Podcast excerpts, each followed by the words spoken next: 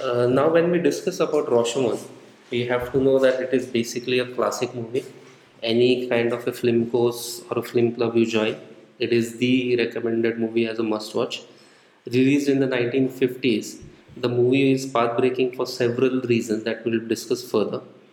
However, uh, one of the most important things is that it is uh, a series of movies made by the director Kurosawa, and his other films are also equally well made. Now coming back to the movie, the movie, it begins as a very simple story. It is a, you can say, a cop and a thief kind of story, in which we are uh, seeing a trial which is being conducted about a murder that has happened uh, in the vicinity. So the story is that there is a husband and wife couple which are going through the jungle. Uh, the wife is being escorted by the husband. Uh, she is seated on a horse as the husband escorts her. In midway, they are uh, rather stalked by a bandit. The bandit offers the husband a lucrative deal in some uh, antiquities which is ready to offload at cheaper rates. The husband obviously gets interested in it, follows the bandit, and ultimately the bandit tricks the husband and proceeds to loot the husband. Now at this point, uh, when the bandit is giving his testimony, he says, or rather mentions, that he intended just to loot the husband and nothing more. But as he is leaving, he says that the wife appeals to him to kill the husband. And at, at this point, in a sort of confession, the bandit confesses that he has killed the husband because of that. The twist in the tale occurs when the testimony of the wife is brought up. The wife as a witness agrees with the broad points that have been laid before, like the husband meeting the dacoit, going to a secluded place, and is tricked into getting looted. But the story diverges when she says that the husband was disrespectful towards her and doubted her virtue. And this uh, sends her into a shock. And when she awake, uh, awakes, she realizes that the husband Uh, is having a knife in his heart, and she presumes that she has killed the husband. So this is the point where the story becomes slightly different than what the bandit has uh, expressed. Now at this point, a further twist occurs in the story when the ghost appears in the story, and the ghost is of that of the dead husband.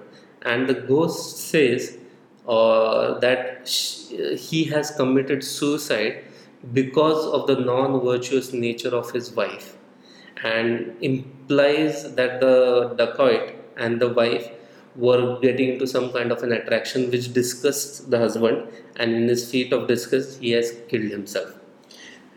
So after these three contradicting narratives, uh, we are given the fourth narrative, which is of a commoner who has supposedly witnessed the final events of the day. He has not witnessed the initial part of it, but what he witnesses is that the bandit and the husband get into a fight, and somehow the bandit manages to kill the husband. But then there is also an ambiguity in this story. The ambiguity in the story is of a missing knife. The same missing knife that which the wife feels that she killed her husband with. The same knife which the husband feels that he has committed suicide with. But the that particular uh, knife is missing. And we are led to an impression, or an innuendo is made, that perhaps the knife is with the commoner. So in the ultimately what we have is a set of four stories of the same event, but with differences in them. And this is what makes Rashomon interesting as we further move along in this our discussion. So the first question that I would like to ask is, at what point we realize that this simple story of a bandit and a thief getting caught and brought to justice turned into something much more interesting for you? For me, uh, like at uh, in earlier discussion we have spoken that I had read the story, I had a little bit of idea. Uh, I have also seen the Thai version of the Rashomon of this same movie, but uh, there are slight changes to the movie in the Thai version. So I had the idea what is happening, but even watch, while watching the Thai version, or even while reading the story, for me the common person's perspective uh, initially as an just and witness to all this happening, and his uneasiness throughout was more interesting. But this could also be just an afterthought because I read the first part and then I had seen the movies. Okay. So that was sort of an uh, spoiled effect. So was there a surprise for you at any point that uh, okay, the movie is somewhat more complex? I, or were you expecting it to be complex because you had already read it? No, no, I, I, I was not expect, expecting it to be that That with that many twists in it, okay, uh, in the way of presenting it. Okay. The story, when I read it, it still seemed to be very straightforward. Okay. But the way it is presented, it it makes it more worth uh, worthy uh, and interesting. Mm-hmm. Uh, but the part where surprising was, for sure, is that the ghost comes uh, at the court to give his side of uh, story. Uh, but to believe that ghost or not is what uh, impacted me the most. Okay. Because the ghost was acting through a medium, the shaman. Mm. And for me, first thought was that this lady is just trying to fool the court. Okay. But later on when it comes to know, she was actually possessed by the ghost and then she gives on the story of the ghost. Okay. So, uh, yeah, in a sense for me, uh, when I saw the movie, the appearance of the ghost, uh, I didn't doubt the ghost, first mm-hmm. of all, like mm-hmm. Uh, but the deviation of the story presented by the ghost uh, suddenly opened up the movie. Yeah. Uh, because it, then it became the more, rather than about the event that has happened, the murder that has happened, it be- became about the characters that were involved in the event, namely the bandit, mm-hmm. the husband and the wife. And the way the stories were different uh, at the point of the ghost story was in the way in which each character was viewing himself. Mm-hmm. So rather than being, uh, you can say, disturbed by the event, so mm-hmm. the ghost has died in that particular mm-hmm. uh, event, he's murdered, mm-hmm. but he's more bothered about being sure, being portrayed as the wrong one, that his wife and the bandit betrayed him, and mm-hmm. he is actually the wrong one, and the rightest thing for him to do was to give up on his life. Similarly with the wife, she has been through a cer- certain trauma. Mm-hmm. But still, the emphasis of her story was that she was virtuous yeah. and she was betrayed by her husband. So, uh, so the ghost made things interesting because of that. And secondly, it made it interesting for me was uh, because when you hear the bandit story and the story of uh, the wife, there is a certain difference in their stories. And at that point, I was feeling that, okay, maybe if I had a third one, but the third person is dead. But intelligently, uh, or it's a masterstroke in writing uh, and in screenplay that the ghost is introduced. Because at that point, we are wanting a third perspective. When we, when we see there are deviations into narratives, mm-hmm. we want a third perspective. Uh, uh, so it is a masterpiece. And even more uh, ingenious was the fact that the third uh, narration contradicted the, both of them. Mm-hmm. Because what at that point when the ghost appears, I was expecting that there is A story and B story and the ghost will kind of vote for which story. Clarify which one. Clarify which is right. And secondly, since it is a ghost, I expected it to be true. Yeah. I didn't presume any malice towards the ghost. I said, okay, he's dead, so he'll confirm which of the stories. But again, the masterstroke in that particular movie is that the ghost contradicts both of them, essentially. So that is what I find interesting. So I have a uh, specific uh, question in that regard. Is that when you hear the narration of the bandit mm-hmm. and the boastfulness of the bandit in that mm-hmm. particular thing, uh, why do you think that the bandit is being boastful? He's not just saying that I did this and I killed this particular man, but he's being boastful about everything. It, there could be many reasons to this. Uh, like, you know, this movie, though made in nineteen fifties, it shows an ancient period in Japan, mm. where the story actually happens. Mm. Uh, so we will also have to know a little bit of how the culture was during those days. So for the bandit, being bandit, though even it is bad, mm-hmm. but being a warrior, a virtuous mm-hmm. warrior, mm-hmm. would have mattered him. Okay. That would have perhaps or maybe earned him a space amongst the bandits as something exalted. Exalted. Yeah. And that could be the reason where he is always trying to say that I did not kill the husband, but mm-hmm. I did it on behalf of the wife. It was not my first choice. Mm-hmm. My choice was just to rob. Mm-hmm. So he is trying to separate killing and robbing, mm-hmm. two bad things in a way, and saying that I stopped at robbing. And he is trying to justify killing as an obligation. Exactly. That he was obliged to kill was because obliged of to kill because uh, the wife. Maybe the woman is being wronged in some way. Mm-hmm. So I see to that way that he's always throughout the story trying to be boastful. Mm-hmm. The whole character of him is also from start to end showed mm-hmm. boastful. Mm-hmm. But it is also very interesting to note that this character, so long it remains in Om's story, it is mm-hmm. boastful. Mm-hmm. As the story changes to the wife's story, mm-hmm. the character of the uh, robber has been changed. Change, yeah. Similarly, when the ghost narrates the mm-hmm. story, it is furthermore changed. Mm-hmm. So uh, the whole mixture as what to believe mm-hmm. is always there with the audience. Yeah, but it creates but, a problem of image also. Yeah. Like if you see, uh, what are the events that we can agree upon? The simple event that we can agree upon is that the husband was lured mm-hmm. basically because of greed. The dacoit gave him greed, put greed in front of him that I can give you treasures for cheap. That is why the husband was lured. Yep. The dacoit in certain way was also... But that is also the story from the dacoit. Yeah, but it is the, the husband also is... The only thing what we...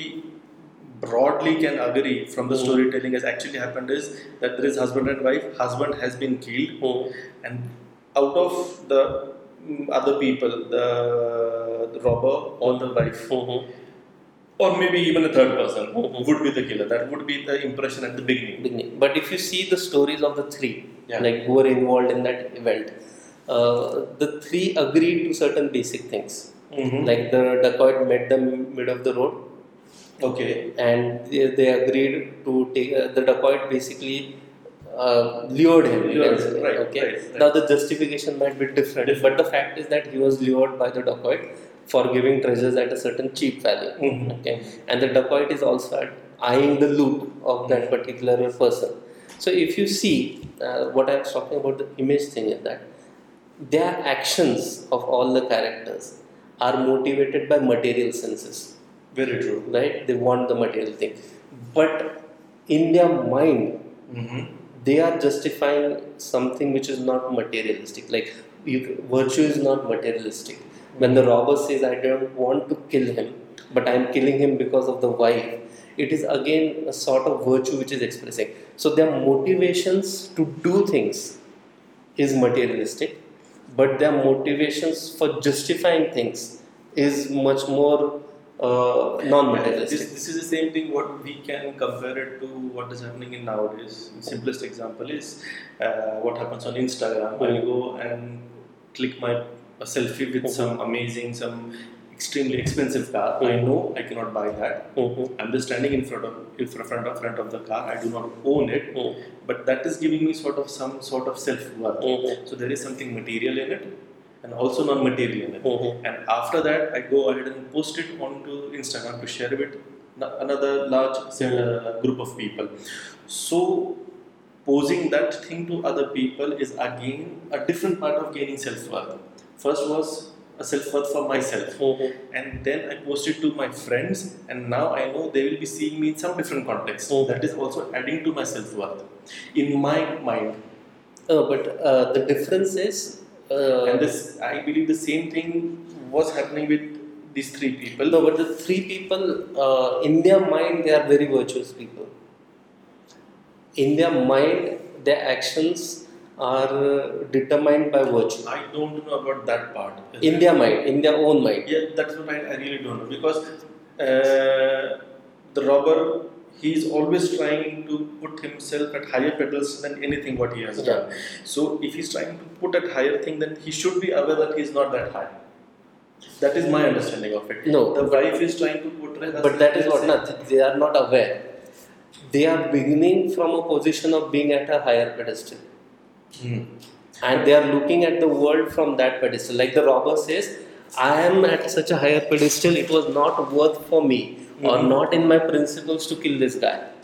But when the wife asked me to do it, again it became a part of my principles to kill him. So he's already taken I'm, a higher position that okay, I am an exalted person. I took that as simple clarification or an excuse for murdering something related to this movie. Okay. The same thing with the wife, that she perhaps to a certain extent knows that she is not that virtuous as she presents herself. No, I think then, that the characters are themselves in a illusion about themselves. Mm-hmm. See, from outside for us, we know that these are non-virtuous people essentially. Okay. But in their mind, uh, they have deceived themselves to be what they are not. So the all the three characters feel that they are principled, moralistic, virtuous people, though their actions don't do that. But somehow I feel that they have deceived themselves so much that they are not able to see the difference. So for example, when the ghost uh, is talking about virtue, okay, the f- first thing the ghost conveniently forgets that all this happened because of his greed.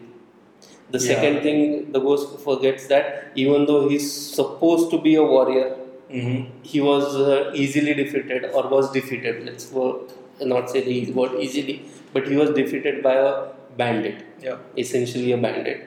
And the third thing is, after all this, his moral stance is to kill himself, mm-hmm. because others have deceived, because he is the righteous one and the others are the wrong one. So I feel that somewhere the characters have deceived themselves in the illusion of self, which is motivating their actions, but the actions at the base itself are highly selfish and highly materialistic, but somehow they are plugged. So uh, I that, can say that, that they are having an identity crisis. crisis. But this is the good part uh, of storytelling, how the yeah. stories, uh, yeah. how the characters are defined, mm-hmm. that even in this moment, we two uh, sit, sitting together can have different opinions. Yeah.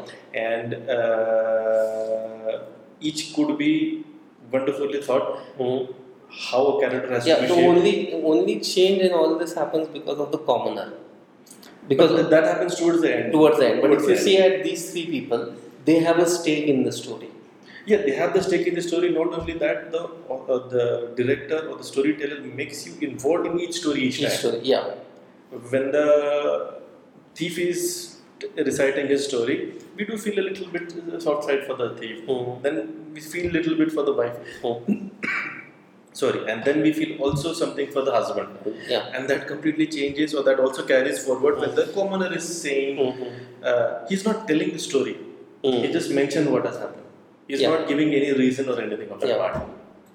No, he. That is what. Now the first three characters Are, in, are you can say involved in the story, and they carry a certain justification of for the actions. Exactly, exactly. But if you look at the commoner's version, it is a simple narration of the events that happened.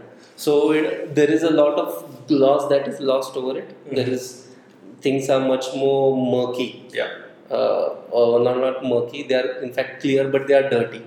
Like in the fight of the bandit, in the bandit's eye, he fought very great, valiantly, valiantly. The husband also thinks he fought very yeah. valiantly. The wife also thinks that she resisted very valiantly. Yeah. But the commoner says, no, nothing of this sort happened. It was a very dirty scrummage. Yeah. And by luck, we can say that the robber came on top. Exactly. It was pure exactly. luck. There was no skill involved. So for that, uh, when you look at it from that perspective, uh, you suddenly see the illusion of the characters having about themselves.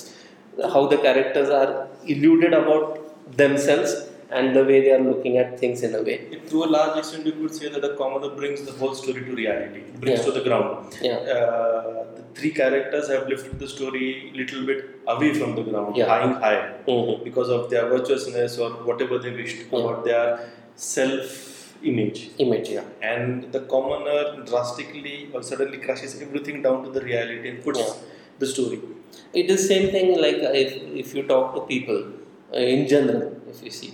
You'll find that the majority of people tend to glorify their struggles, mm-hmm. like and and they have a tendency of diminishing other person's struggles.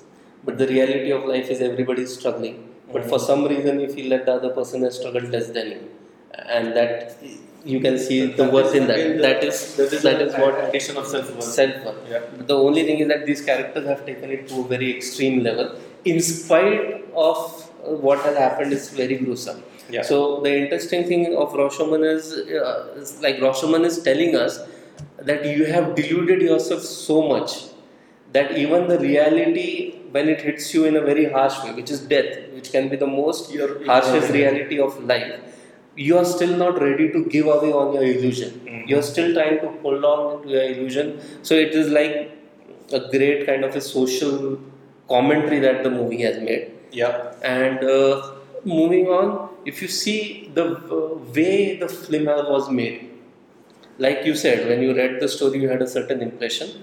But when you saw the story, the impression of the story changed. Yeah. So I think this is a good illustration of movie magic. We don't cannot define absolutely, it. Absolutely. Yeah. Because uh, the one uh, way in which this movie differed from the story is, and when you read the story, you say A happens, B happens, C happens, D happens. Exactly. Right. Exactly. But when it's the happens. yeah, but when the uh, the movie when it is gets visualized, the tension that we see on the commoner's face and the police face, and it is not that we are told one story after another. No. The interlude between them, when the commoner, the stranger, and the priest are talking with each other, that, that interlude builds up the tension and creates that magic yeah. somehow, which is not there. See, uh, smaller, smaller things in the movie, the heavy rain that they have shown yeah. where the monk, the commoner, they mm-hmm. keep that sitting and discussing. Mm-hmm. The simple rain is adding a lot of tension to everything, yeah. what is happening.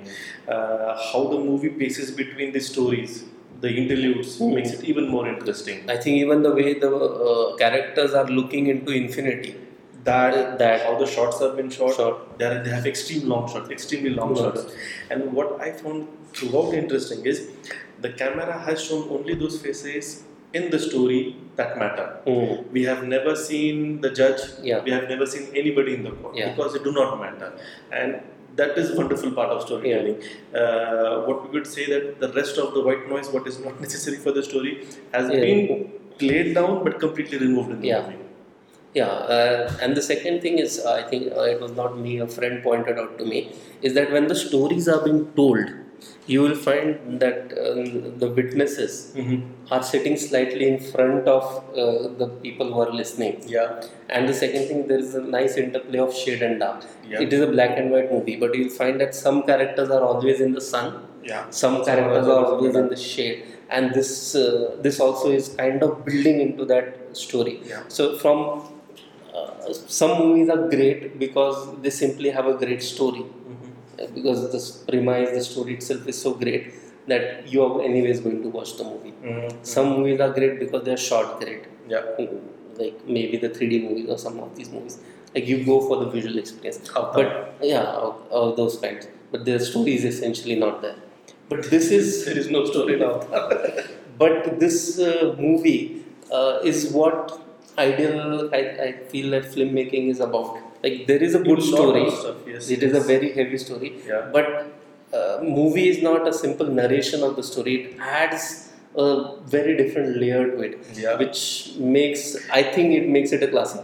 But again, as all classics go, uh, famously when this movie was released, it was not that much of a success in Japan. It was later when the director was recognized and everybody has noticed this movie, uh, which is very interesting, which happens with what we are now discussing.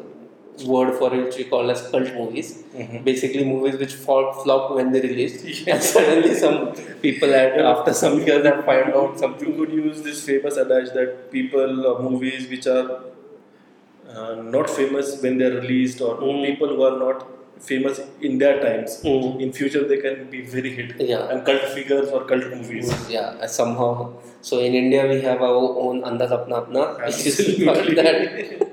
Like people will swear by the movie now, but nobody went to watch it in the theatre. So that was interesting.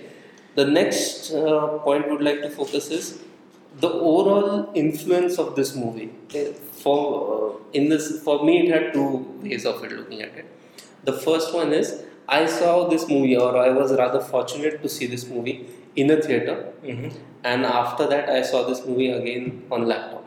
Was in that uh, sense, but I realize uh, that the uh, you can say the uh, the way your senses are captured in the theatre for a seemingly tepid story like this mm-hmm. Mm-hmm. is also great. Like I understand if you watch a three D Avengers let's say in theatre, it's obviously going to have a big impact on you. Yeah. The surround sound and everything, which will make it more, I think the word is immersive, it will give an immersive experience. But even a story like this, which is black and white, sixty, fifty to sixty years old, the sound is probably mono. Mm-hmm. It is not even stereo sound, it is coming one sound from somewhere. But still, the capturing of the senses makes much more difference. Yeah, but that I would, you should always credit the whole thing of that visual mm-hmm. uh, things to the director, because the way the director has used the sound from the falling rain, mm-hmm. then sudden long silences, yeah. then just two people are speaking and sometimes nothing is happening, or sometimes when something very dramatic is happening, the rainfall is also heavy, adding mm-hmm. to everything. Yeah. So these smaller, smaller elements make it everything yeah. more effective.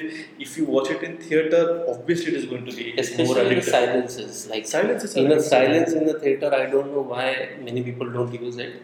But silence in a theatre, in a movie, silence is, is the really best noise. Yeah, it's, it's really heavy. Uh, if you have seen the movie Exorcist, mm. it also plays on silence a lot. Yeah. Nowadays, all the horror movies play on jump scares and lot of um, banging noise or some other kind mm-hmm. of a noise. And exactly, Exorcist does the opposite. Mm. It uses long silences. Same thing with the Kurosawa.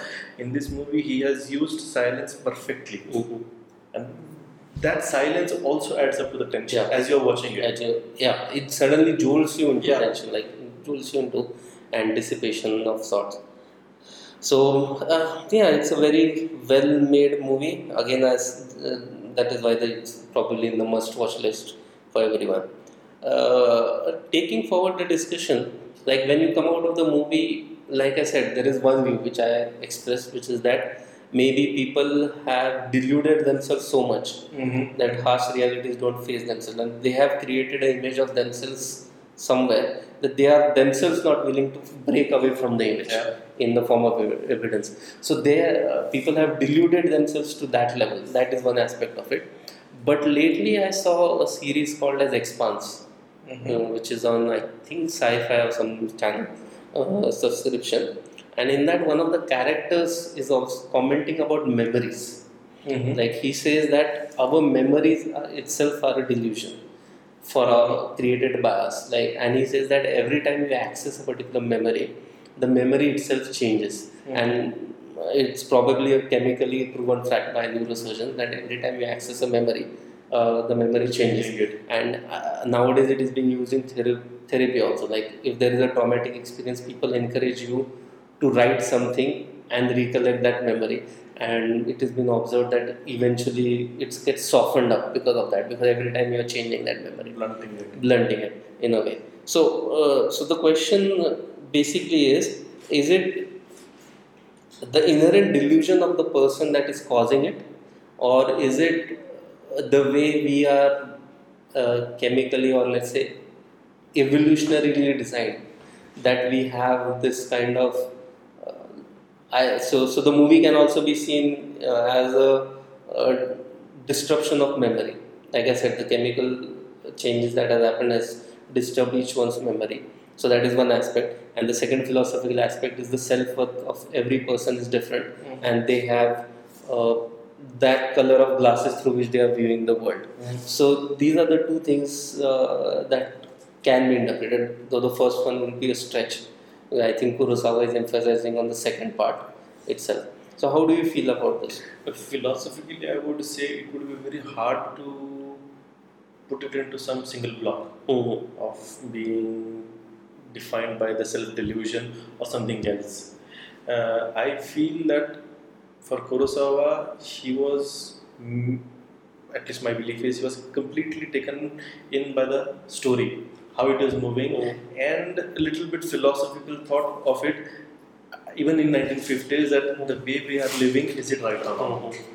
That sort of thing. But what he is smart is not answering what is right or what is wrong. In the movie also, he doesn't go into that realm of defining what is right, what is wrong.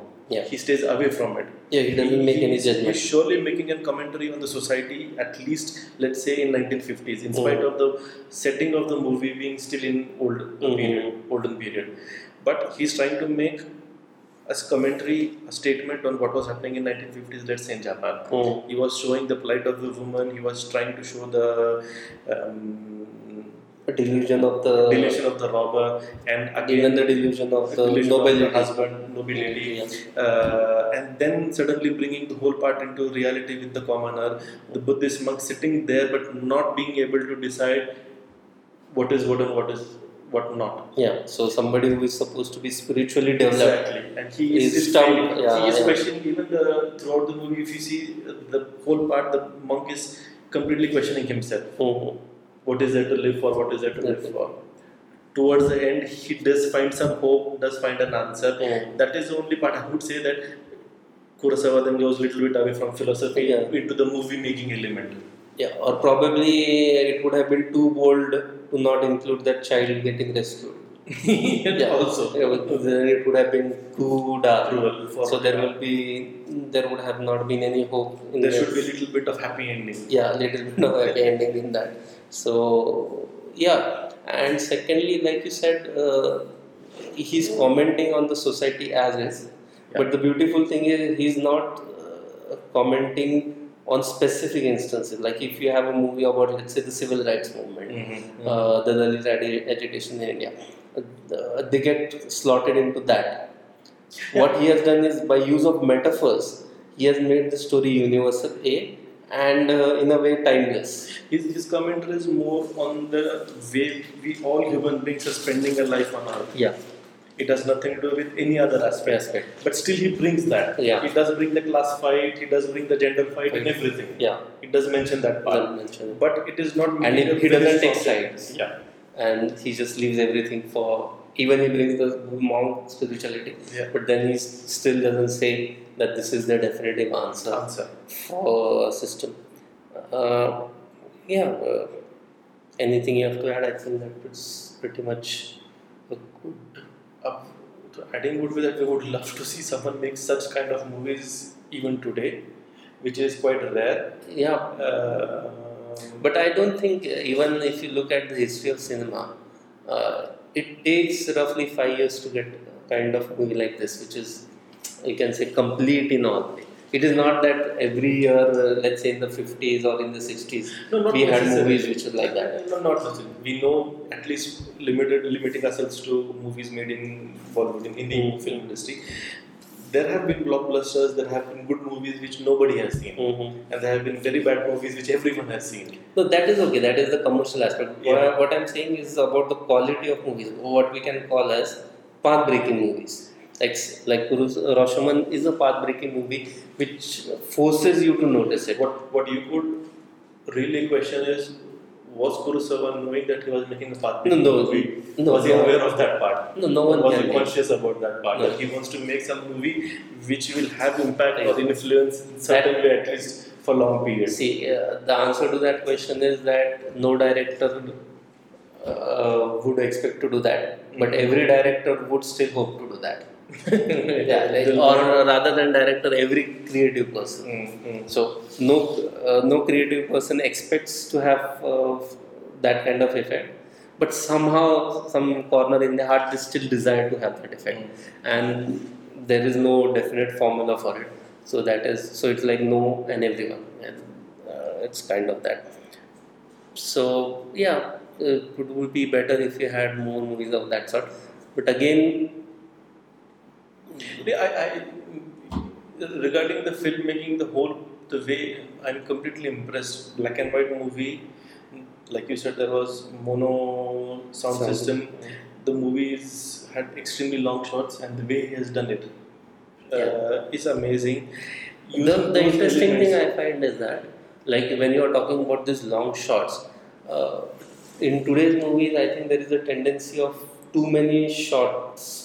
Too like many cuts, too many, many cuts yeah. to create tension.